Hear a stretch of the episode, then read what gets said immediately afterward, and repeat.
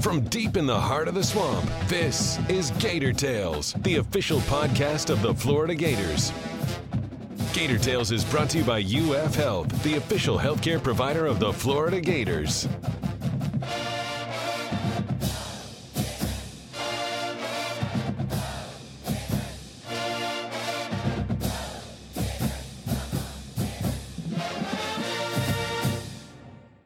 Welcome to Gator Tales. I'm your host, Adam Schick. Don't look now, but the calendar just turned to March, which means for the first time in over 700 days, we are counting down to the return of the NCAA tournament one year after COVID yanked it away at the last minute. And while the Gators are almost certain to be dancing, seeds are still up for grabs, which is why these last few games start to carry additional pressure. On today's show, We'll bring FloridaGators.com senior writers Chris Harry and Scott Carter together to discuss the final stretch for Mike White's team, the emergence of Tre Mann, the buzz at the halfway point of spring football, the fan friendliness of the new Florida ballpark, a blistering run for gymnastics, and wishful thinking rule changes in the PAT. Then we'll catch up with recent Gator great Kevarius Hayes to reflect on his memories at UF, the challenges of international travel, and his hopeful path to the NBA. But first, lots of athletes have potential when they get to campus, but not everyone's able to live up to the expectations. A local product and a McDonald's All American, Tre Mann has been a good player over his first season and a half for the Orange and Blue, but in the last few weeks, he's morphed into a great player and the clear go to guy on the floor. So, to open our roundtable, we asked Chris to take us behind the transformation. We saw this uh, last year, and I'm sure somewhere in the podcasts in the archives, there's been sound of me discussing uh, last year when Tre Mann arrived on campus. I, I, I, thought he's the most talented offensive player Florida had. Um, you saw his uh, his buffet of, of, of moves and array of things he could do in terms of getting his own shot off. And you know, this is a um, this is a program that you know, hasn't had a lot of guys that can go get their own shot. I think KeVaughn Allen could, but he wouldn't too often. I right. thought I thought Jalen Hudson could go get his shot at times, but a lot of times you didn't want him to go get his shot at a certain time.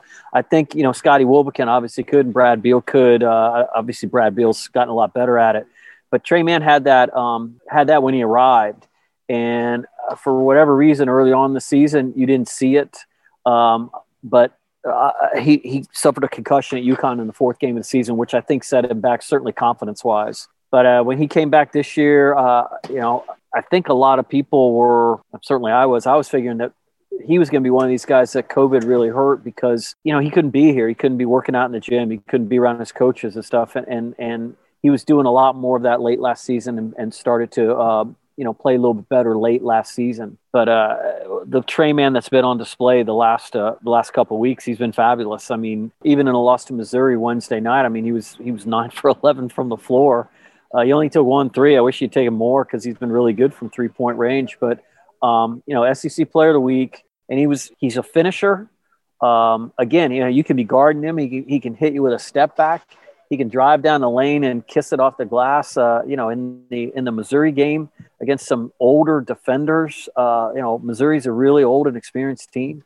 Um, he was making some nice feathery floaters in the lane, and it, it, and Mike White says it. He, they want more of it. You know, he finished with 21 points in that game. They, you know, they lose by two. He, he was nine of 11 from the floor. He probably should probably should have shot more. So there's something about being unselfish, but um, maybe he needs to be a little bit more selfish. Uh, uh, maybe he needs to, or I guess the better word is, is to be more aggressive. Now he's he's vowed to be aggressive.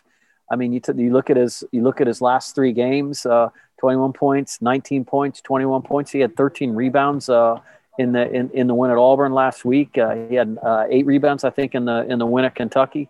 He's the best player on the team right now, and you know, frankly, we may this may have been his last this may have been his last home game you know, he stuck around in that uh, in that NBA underclassmen pool for until the last minute, and uh, I would foresee him doing that again. But you know, that remains to be seen. We still got a few more games out of out of Tre Mann coming up, and uh, he's playing like the McDonald's All American that he was advertised to be. Now it took him a while, but he's definitely doing good for him. Let's talk about where the Gators are you know, as we sit here and talk today. And, and you know, it's interesting, Chris, because we see flashes in Florida obviously went on the road. They beat Kentucky, who was playing very well at the time.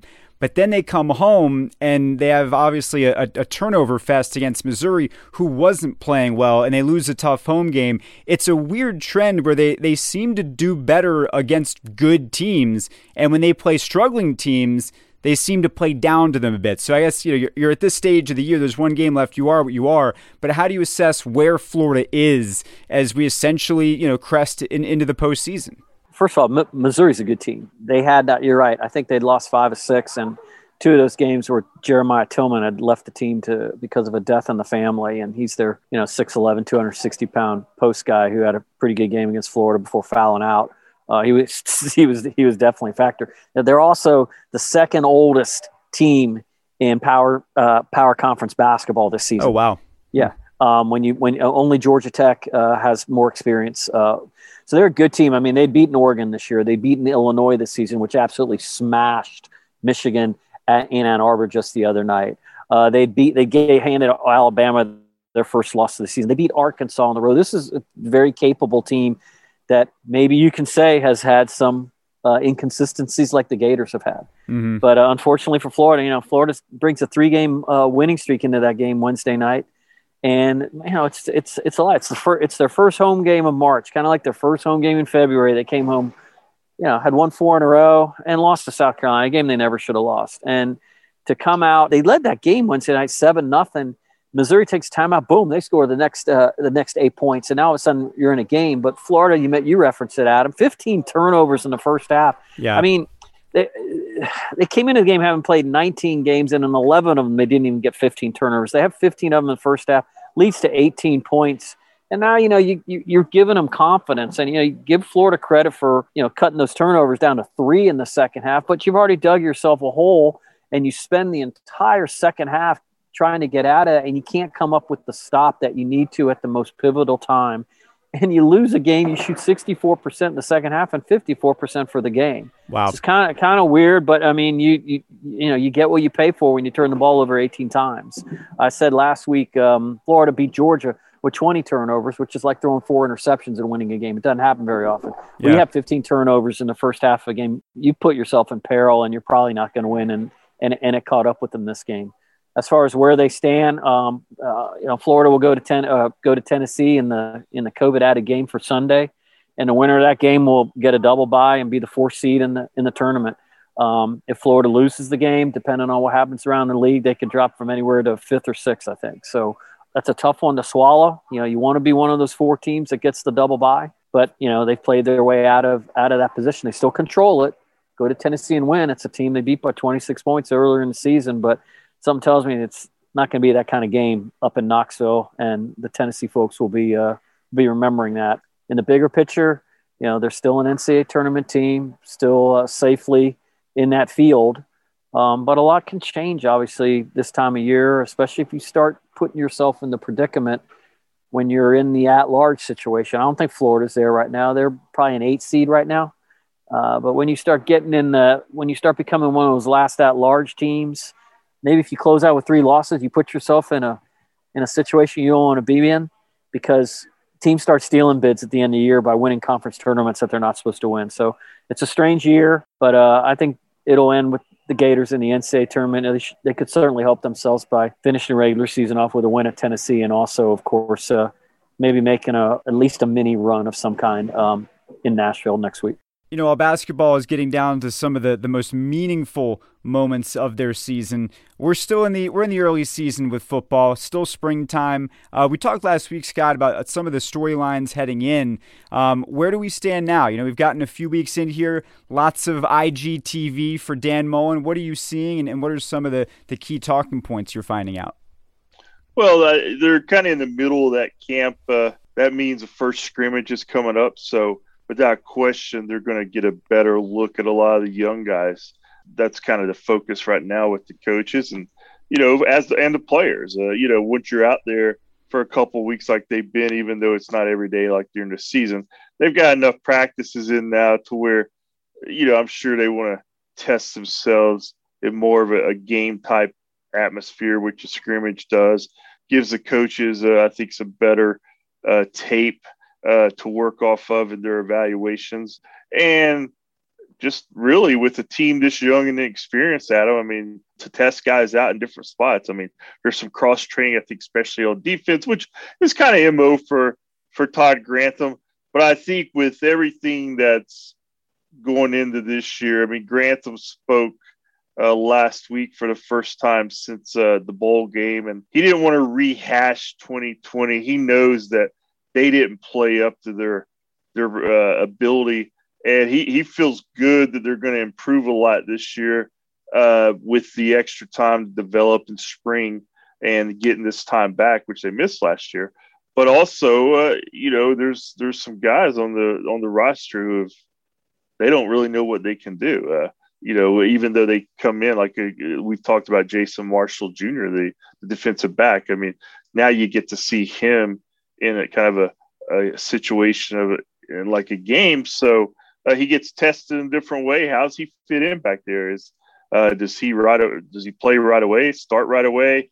Not going to be answered obviously in the spring, but it gives a, a little idea uh, of some of these young players and, and how they fit into the big picture. And I really, I think you're going to hear similar stories about spring football at different schools around the country, Adam. Mm-hmm. You know, these coaches, they love the development time.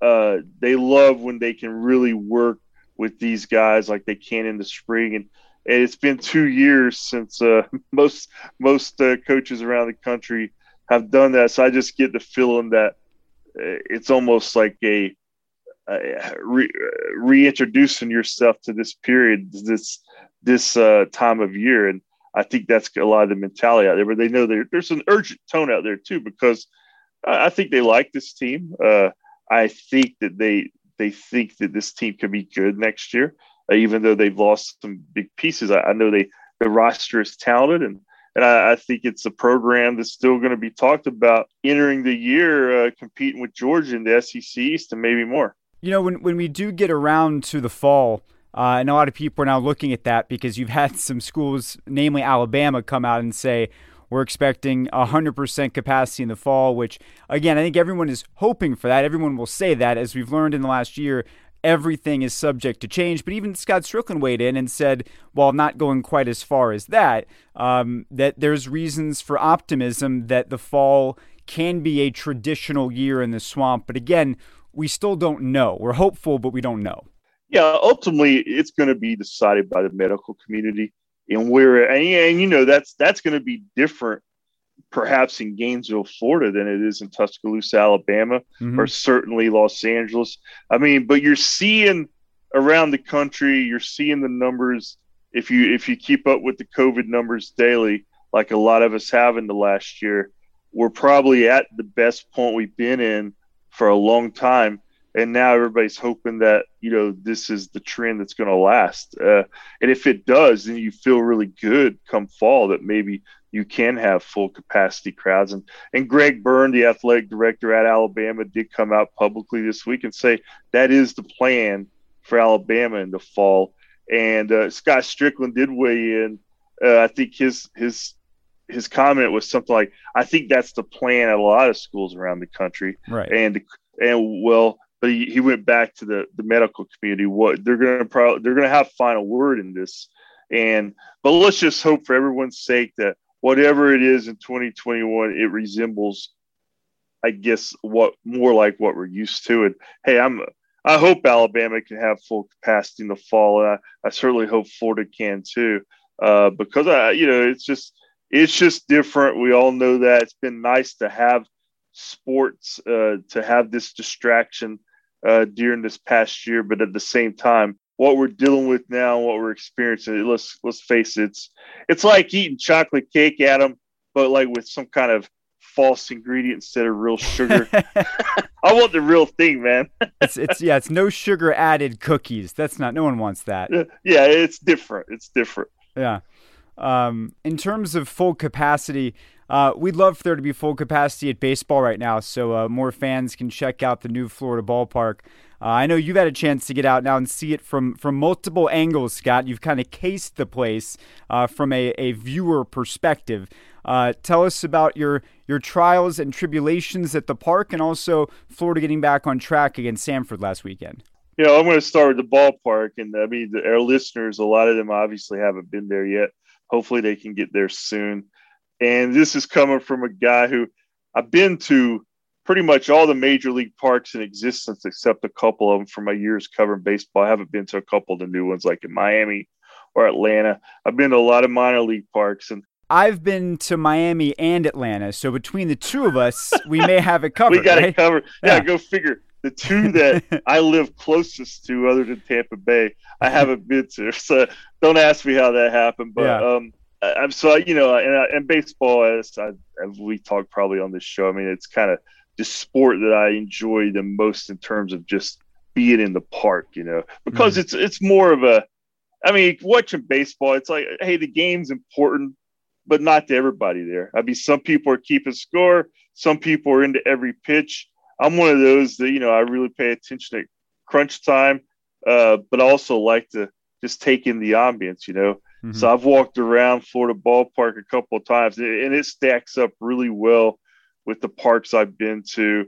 Uh, I mean, I, I've told people, you know, you take any really good minor league park you can think of, and it, it really holds up well. And I love the 360 concourse. I mean, that's just a game changer for the fans and I walked around a couple of times and just taking it in, you know, whether it's from behind home plate, down the left field line, going the outfield berms, sit in the, the chairs in center field and just taking the game that way and do the same thing on the right field side. So that is something the fans are going to really enjoy and appreciate. And you got a lot more room to kind of spread out there too. And just, you know, this in behind center field they call it the Disney Grove, and you know they've got a nice little patch of uh, grass out there with some citrus trees and a, a concession stand, and it's just a place you could also hang out there for a couple innings if you're wanting to catch up with somebody else who's at the game and maybe take a break from watching the action. So a lot of options, Adam. I think. Uh, I think as more and more Gators fans get a chance to come into the park, they're really going to be impressed. And what I hope it does long term is, you know, you're always going to have your your diehard baseball fans who want to, you know, who's the game is number one as it should be. But I think this might just it's just going to get some families and people out to a baseball game, maybe on a weekend or weeknight, just for another entertainment option that this stadium offers that the other one didn't because of that fan uh, friendliness, I guess is mm-hmm. the best word to say it. When they were building this, I mean, Scott Stricklin spoke about the fan experience a lot, and I, am going to say they hit a home run on the fan experience, and uh, I, I, think uh, I think you'll be impressed too, Adam. I mean, you're a hard guy to impress. It's very true. It's very true. uh, I've seen a lot, Scott. I've seen a lot in my time. You, you um, have. As far as the product on the field, again, getting yes. back on track against Samford, um, it wasn't unexpected, but obviously after the first weekend, losing 2 3 to Miami, the wins were nice. Yeah, they've won five in a row now. Uh, we got a midweek game this week, and then you got Florida A&M coming into Florida Ballpark on the weekend. And there's a couple of notable things that could happen here. I mean, yeah, they, they got right after Miami. I mean, Miami's no slouch. We talked about them last week. It won't be a surprise if Florida and Miami are in the postseason, maybe meet up again later in the year. Uh, but Florida's pitching has cut down on those walks tremendously, and they're just smacking the daylights out of the ball. I mean, Jud Fabian's after a little slow start, uh, he really heated up last week. Jacob Young is uh, playing excellent in left field. Uh, run his hitting streak, I think, up to knocking at the door of the school record. What's well, a wraparound streak too? Isn't it from 2019? It it's is. a three-year streak now it's a very strange streak. The last couple of games of 2019, and then of course all 17 games last year, and now what? Uh, eight or so this year. It's like it's like rollover minutes on your cell phone yeah, plan. That used yeah, to be the, a thing. They're having fun with the actual days count. I think it's like well over 600. So uh, it's just uh, so, you know Jacob Young. If you watched him play, uh, he's one of those guys that he doesn't blow you away with just the tool set, as we like to say in baseball, Adam, kind of skill set mm-hmm. uh, that a guy like Jud Fabian has, or a guy like Mike Zunino had when he was here. But he is just a baseball player. It's uh, that's how you know, you hear scouts and coaches talk. I mean, he does all the little things. He's a hustler. He's smart. has a has a big IQ. So it's fun to see him. But more notable, perhaps, in program history, uh, Kevin O'Sullivan now has 553 career wins. He needs three to tie and four uh, to break Dave Fuller's all-time school record of five what 556 to equal. What's impressed me about about Sully, he's not just a program builder. I mean, he's sustained it, which mm-hmm. we've seen in today's modern college sports landscape. A lot of coaches can build it, but sustaining it may even be a more impressive feat. And Sully's done that. I mean, they continually have the top recruiting classes, the top two or three in the country. Uh, they've got the deepest pitching staff in the country. So, um, anyway, that's just something that Gators fans let's keep an eye on this weekend. You're going to have a, a new all time winningest baseball coach at Florida pretty soon. When, and at the rate they're going, gymnastics is going to break some all time winning numbers as well. Uh, talk about a team that entered the year with sky high expectations uh, and have, have been able to to match those, which sometimes it seems like the bar is too high. I guess for gymnastics, literally and figuratively, but in this case, they have just been on a roll all season long. Trinity Thomas with two tens and one meet. I mean, they're absolutely rolling at, at the right time of year. Yeah, when you flash back to last spring, Adam, when the coronavirus pandemic really hit, the two teams that I thought paid the the biggest price, obviously, were the baseball team at the time what 16 and one ranked number one, and the gymnastics team, which I thought was it was getting ready to go into the postseason. It would not have surprised me at all if they'd won a national title last year. So that that's hard to lose that and then kind of retool and come back and still still have that same focus and drive. But guess what? They haven't missed a beat. Uh, number one in the country. I think they are the favorite to win the national title if things go right for them. And you know they had their last home meet um, last weekend, beat Auburn. Uh, they're getting production really from everybody. You know, they've had some. They they had a what the meet against Kentucky uh, a couple of weeks ago where they were shorthanded without Thomas and Nya Reed. And you had a lineup that just stepped up and filled in. I mean, yeah, people like Leah Clapper or Megan Skaggs. Uh, obviously, I mentioned Nya Reed behind Trinity Thomas on the floor as a dynamic performer, and then Alyssa Baldwin. I mean, she she stole the headlines uh, last week with her performance against Kentucky. Came back and did the bars again against Auburn. Had another stellar performance. So you just sense that this is a team kind of peaking really at the right time.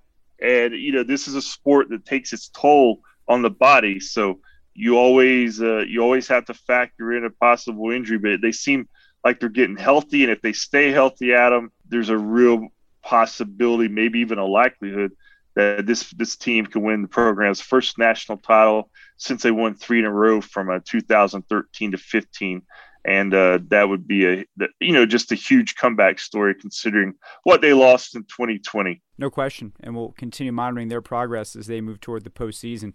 Uh, right now i do want to pivot onto our pat uh, I'm inspired this week by rule changes. And, and the reason I thought of this initially was I didn't even know about this at spring training, where they basically, as a way to protect pitchers who are having really bad days at spring training, they instituted a new rule that if you throw over 20 pitches in an inning, um, you can just shut the inning down. Uh, this happened against the Braves. They're, I think their bases were loaded with one out. Guy threw over 20 pitches. It wasn't working for him. He just said, I'm done. And the inning ended and they moved on. Um, I don't endorse this rule for regular season games, but the general inspiration is, you know, evolving the game. Baseball adopted some additional rules from the COVID season that they've kept. The seven inning double headers when necessary. Uh, they're still going to have the runner start on second in extra innings. Uh, they have not gone to universal DH as of yet, which is disappointing uh, because I think most of us, especially Braves fans, are ready to see it. Uh, but it made me think about rules in sports and some rules that need to be fixed or changed that at the moment are not. So I open this up to your vast pit of wisdom. What are some sports wrongs that need a rule to be righted? I do think. I mean, the, I can jump into the common argument, Adam, about make the DH thing even. I can. I've actually thought maybe they should. Uh, they should add. It, would probably be like a globetrotter game. Maybe they stick a, a four point shot somewhere on the court where you can run to. It'd be cra- crazy at end of games. Maybe one of these upstart leagues could probably do, or one of these uh, crazy uh, low major conferences could do yeah. that in, in college basketball. Maybe a, a, a, four points for a 60 yard field goal in football. But uh, one thing that I think uh, it's just flat out unfair, okay, is the pass interference rule in football. Because if a defender is called for pass interference, it's assumed that the ball is caught. Mm-hmm. And it could be a 52 yard penalty. Ball moves it. But if the offensive player shoves the guy 52 yards downfield, it's a 15 yard penalty. Yeah. Or a five yard penalty for whatever it is. It's, it's, a, it's an automatic first down, but the ball goes way back the other way. You know, if they're going to assume, I had this conversation with Tony Dungy one time back when I covered uh, the, the Buccaneers. Um, if you're going to assume in pass interference, defensive pass interference, that the guy was going to catch the ball, why can't you assume that the defender was going to catch the ball on, a, a on an offensive pass interference? Yeah. So, so uh, I, I think it should. There should be some. I don't know how you make it more severe, especially in a league that caters to offense so much when it comes to uh, rules and rule changes. But uh, I always thought that was a very astute point Tony Dungy made and it doesn't surprise me coming from uh, somebody with a, a, defensive mind like his, uh, and someone who's uh, a fabulous uh, uh, ambassador for the game and was obviously a Hall of Fame coach. But yeah, why not? If you're going to assume I'm, I'm, I'm the offensive player and I'm going to catch the ball, why can't you assume the defensive player is going to? It's, it's something that the NFL, it's a question the NFL would, wouldn't bother answering. It's something that's not going to change. Can you imagine the uproar if you call offensive pass interference, you just give the team the ball right there? But it, it is a point well taken, I thought. And like I said, an astute observation by a, a, great, great coach. It'll be first and 39 from. yeah, yeah, yeah, yeah. Here, well, this is something that's always bugged me about college football is that you know, let's say there's a there's a fumble or a turnover or an interception, whatever it is, and the play the defensive player or even the offensive player in certain situations they catch the ball they stumble they hit the ground and nobody touches them but yet they're down. I like the nfl rule where if you know if you jump on a fumble on the ground and nobody's around you you can get up and run right i, I, I hate I, i've never liked the college rule where if you fall on the ball and your knee or elbow is down that's that's the end of the play i mean I just think that's one of those rules that I've always wanted to see change. It's always bugged me. And I like the, you know, and even offensively, you could say, okay, you know, a guy, I don't know, he's going down the field, uh, the defensive back and him are running leg and leg, but he cuts inside, makes a great diving catch. But he hits the ground, but the defensive back is his momentum took him forward. Well, in the NFL, that guy could still get up and run as long right. as no one touches him. Whereas in college, he's down. So I've always wanted to see that rule change. I wouldn't mind seeing the one foot down reception changed.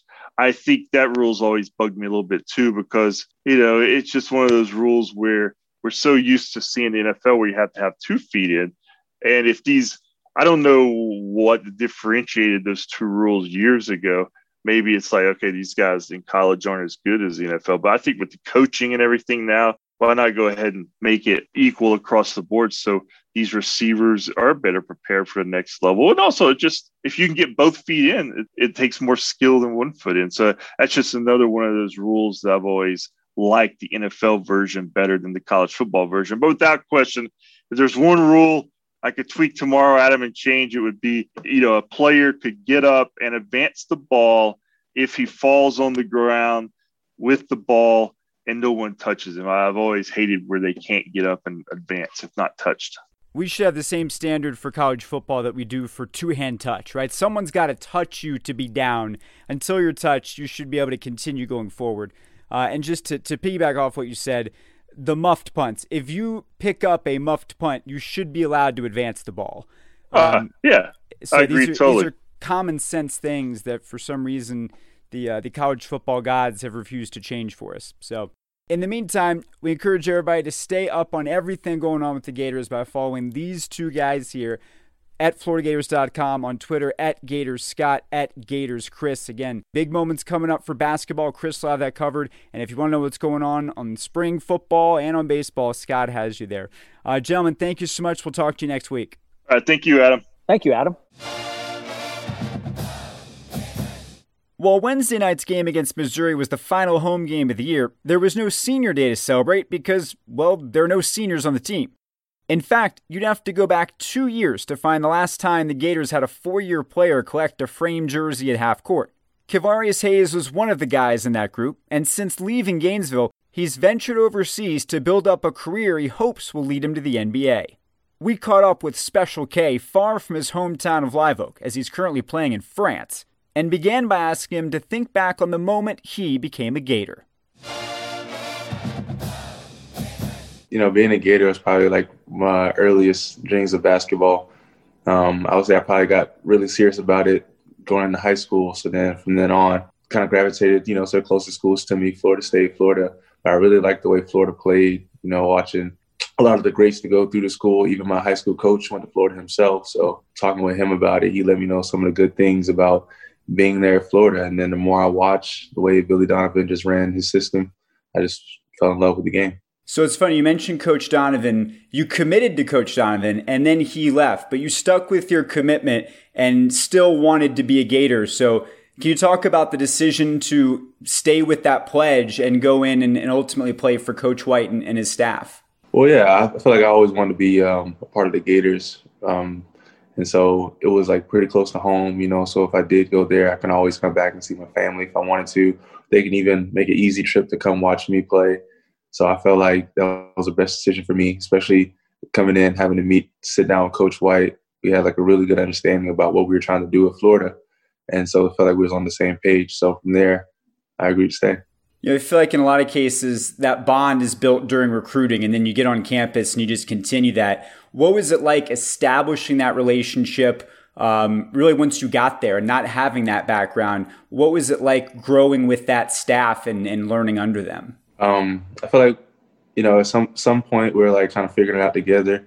You know, um, I didn't really know them that very well, but as we day in and day out of practice, I kind of get to understand them a little more and like what we're trying to do. So I felt like from then on, they really had was best interest in, you know, in uh, my future and everything. So I kind of learned to trust them more and more, and you know, grew pretty close together. What is it about the staff that, that you think is so effective? What are what are their strengths that you got to experience in playing for them for, for four years? Uh, encouragement, the commitment, um, being out there with us uh, like nearly every day, and not only that, it's like in, allow individual time, open door policy. Anytime you want to talk to them, go right to the office. You know, anybody in particular, whether it was Coach Nice, Mincy, even Coach White, and at the time Coach May when he was there. You know, I feel like a lot of a lot of them were pretty open about always being there for us, and not just on the basketball aspect, but in all um, parts of life. You played a lot of games in your your four year career, but when you think back on it, which ones stand out? Is it is it games or is it more moments that you think about the most? I would say the moments. You know, um, it's it's kind of hard because they all kind of blend together over the years. but the the best moments is like the energy, the camaraderie of like the whole team understanding what it was like when I first got there, having to go through the training camp process and struggling with my fellow freshmen at the time, you kind of build up that bond. And then throughout the years, seeing them do good, you know, do great. You know, on the bench, we're getting hype on the court. Everybody's hype. I just, I just miss moments like that, especially when it comes down to playing some of the biggest games and you just really enjoy it because you're out there with people you you know you trust and you know going to war with those guys is probably memories you can't ever replace. I imagine those those moments in the big games are probably from March Madness. Uh, what do you remember about playing in the big dance? Was it everything that you thought it would be? How did it compare to your expectations? To be honest, I didn't have any expectations. It was I was already exceeding my expectations. um, but just by getting there, so like by the time we were out playing in March Madness, it was it was uh it was a lot, you know, at first because then um, I would say just like going to playing against some of our biggest competitions like uh, Kentucky and even like Tennessee and all those uh, South Carolina was probably like one of our other biggest rivalries. And you know, you playing against teams like that where you have to win, and it's just like I don't know, I just like that competition level when I feel like most of the time all the guys are always there, always in tune. When you're in the tournament, especially when you're winning, when you guys made the run to the Elite Eight, What's that like? And I'm sure that that camaraderie is on another level when you're on that journey and you keep going one step at a time, trying to climb all the way to uh, to the Final Four. Yeah, that was that was probably one of the best years we had together because that was a year where Florida was counted out. You know, they didn't even expect us to even make it past the first round, and we actually ended up making a huge run to the Elite Eight. And I felt like everybody was like together. We all had the same goal in mind. Everybody had worked hard, and that's kind of one of the things where hard work finally does pay off. So you finished as the second best shot blocker in school history. When you think about some of the guys you even grew up watching, what does it mean to hold that mantle in the, the Florida record books? I mean, it feels great. Like, like watching watching uh like I said I said the last the last two I passed up was like uh, Joakim and Al Horford. And I remember watching them, you know, when I first started even getting an interest in Florida, and you know, just to think that now my name is up there compared to those guys, like it was, it was unbelievable. Another another another level. Part of the reason why I even picked the number 13 was because of you know Joakim Noah and Mike Miller, the attitude they brought to the game. I just wanted to you know be a part of that, and you know um, finally get to make myself known as a Gator great. And a lot of those blocks, a lot of those memories made in front of the Rowdies uh, what do you remember about playing in front of the Rowdies? I don't know if you've had that experience anywhere else you've played to this point, but what stands out when you think about them? Uh, the craziness, man. It was like it was always loud in there. It's always hype. And one of the best parts about going to the gym, you know, we go out there shoot around a little bit, is just to hear like all the banter they would give the other team and stuff like that. And you'd been on the court, you know, before they redid the old dome into the Exactech mm-hmm. arena. Um, it used to be like a lot closer. You know, you can like you can feel the energy just like on your shoulders every time anything good or bad happens. It was always a outrageous roar of the crowd, and it was honestly probably the you kind of get lost in the moment. I've heard so many of your your teammates, former teammates, talk about uh, the things the Rowdies would do to get under guys' skin. What do you remember in terms of ones that really took it to the, the next level? Uh, there's been a couple, you know, where they, you know, like they, they actually go to the lengths of looking up some of these guys, even the uh, opposing star players, and finding out things that that happened or like you know things about them, and then they just like just yell it, shout it throughout the whole entire warm up, the whole entire game. I think the one that stands out the most was probably uh, we played against. I think it was Auburn, and uh, it was uh, one one of the rowdies had made a, a dating account, and they actually oh, got oh, no. the guy. Yeah, like, I'm like talking about sneaking out after the game and stuff like that. And I was like, it was it was crazy. I was like, that's about as far as I've ever seen anyone go to try to throw somebody else off their game. So it was it was something else. That's funny. Um, since you since you've left the program, how much you've been able to keep tabs on what they're doing? Are you able to watch a lot of the games? Are you following on Twitter? Like, what what's your level of connectivity with the Gators now that you're away? Um, mostly it's just like you know catching up on social media.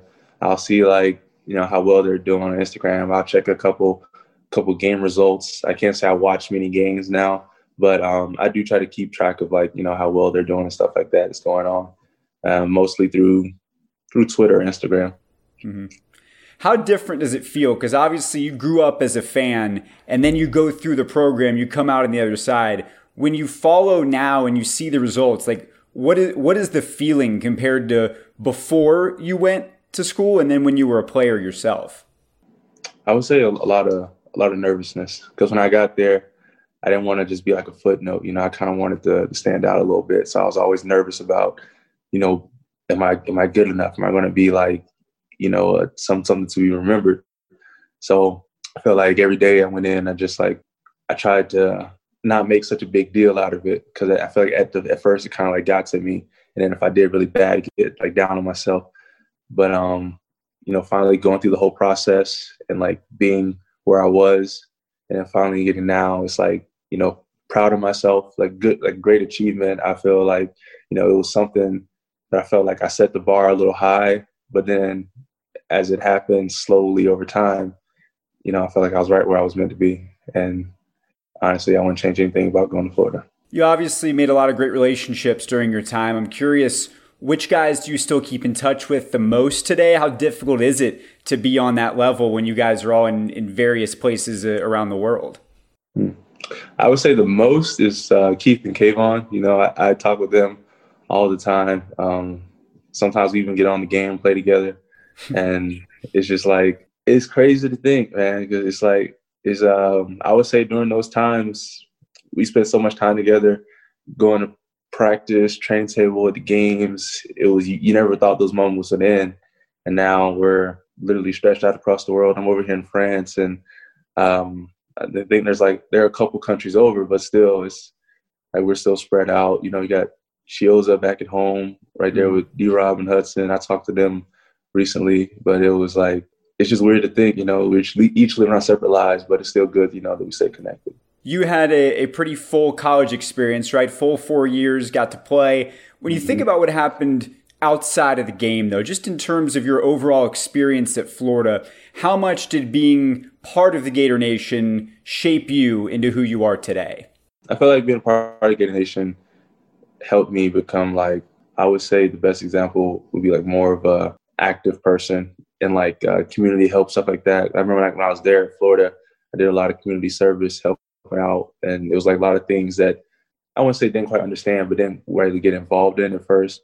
As far as like you know helping the less fortunate kids or doing like the little uh, the team things we would do where you go and you know pack up some uh, school supplies for kids to go back to school and stuff like that. It was like little things like that that kind of you know humble yourself as a person, realizing kind of like where we were from where I started to where I am now, kind of like uh, moments like that.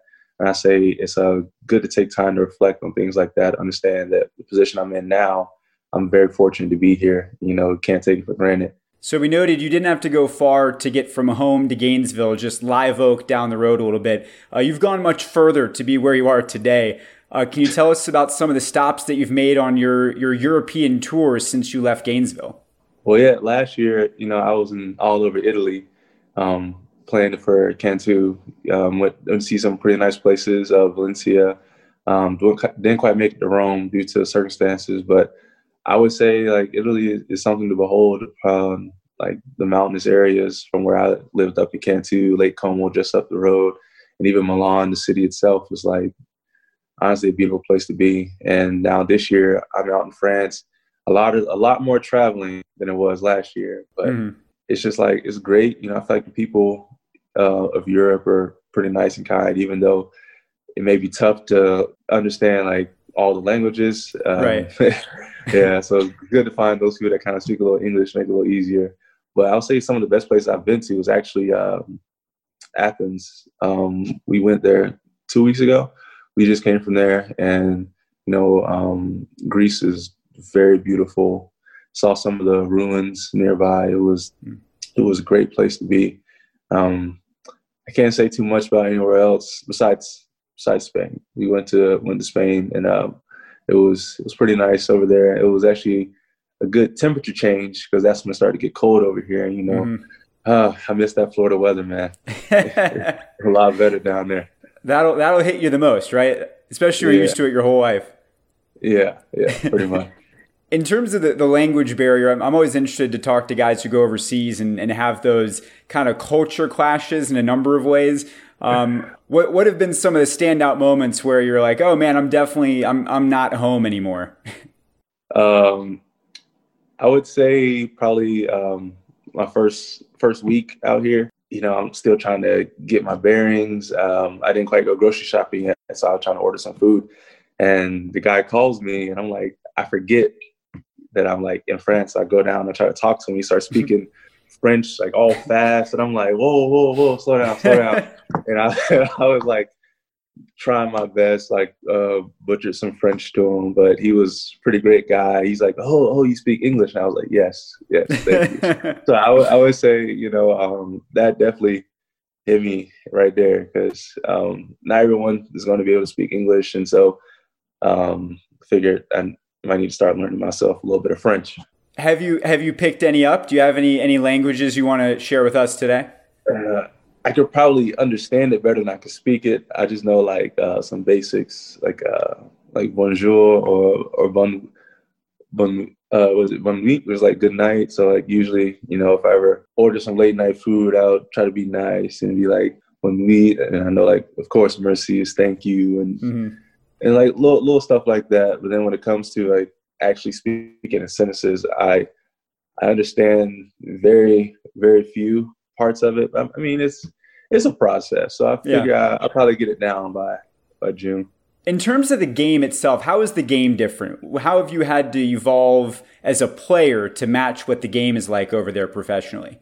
A lot more focus driven. You know, you got to uh, think a little more um, about you know um, what you're what you're going to do and what you plan to do if something else happens. Because uh, I would say a lot of these people out here, a lot of these teams, the players are very talented, um, move just as quick, and also can do some incredible things. So you gotta always be on your A game. And like even though some things may not go the way you wanted to, it's important to have that mental focus to always stay on track and get back to what the game plan is and just stay level headed thought it all. Cause I'll say a lot of times um, energy can energy and effort get you so far, but has to be channeled in the right direction. So having that focus is also like I feel like what's helped me make it to the the next step in my game.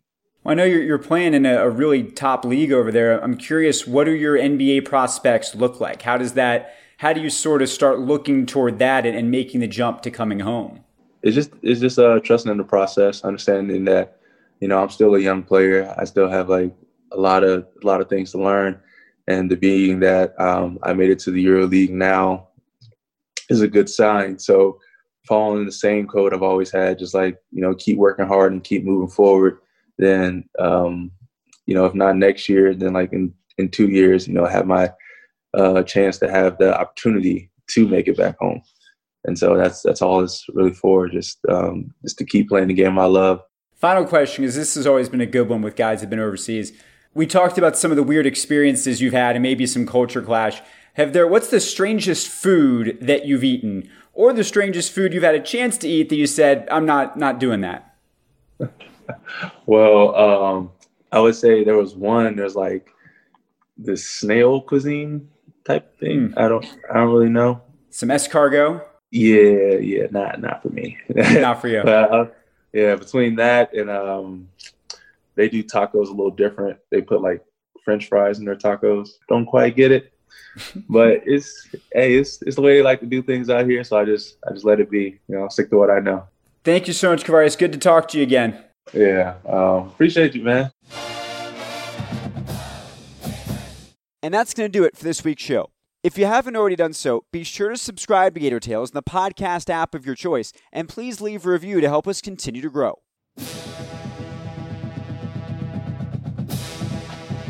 Stay up to date on everything going on with the Orange and Blue at FloridaGators.com, and we'll be back next Thursday with an all new episode. Until then, I'm Adam Schick. Please stay safe and go Gators.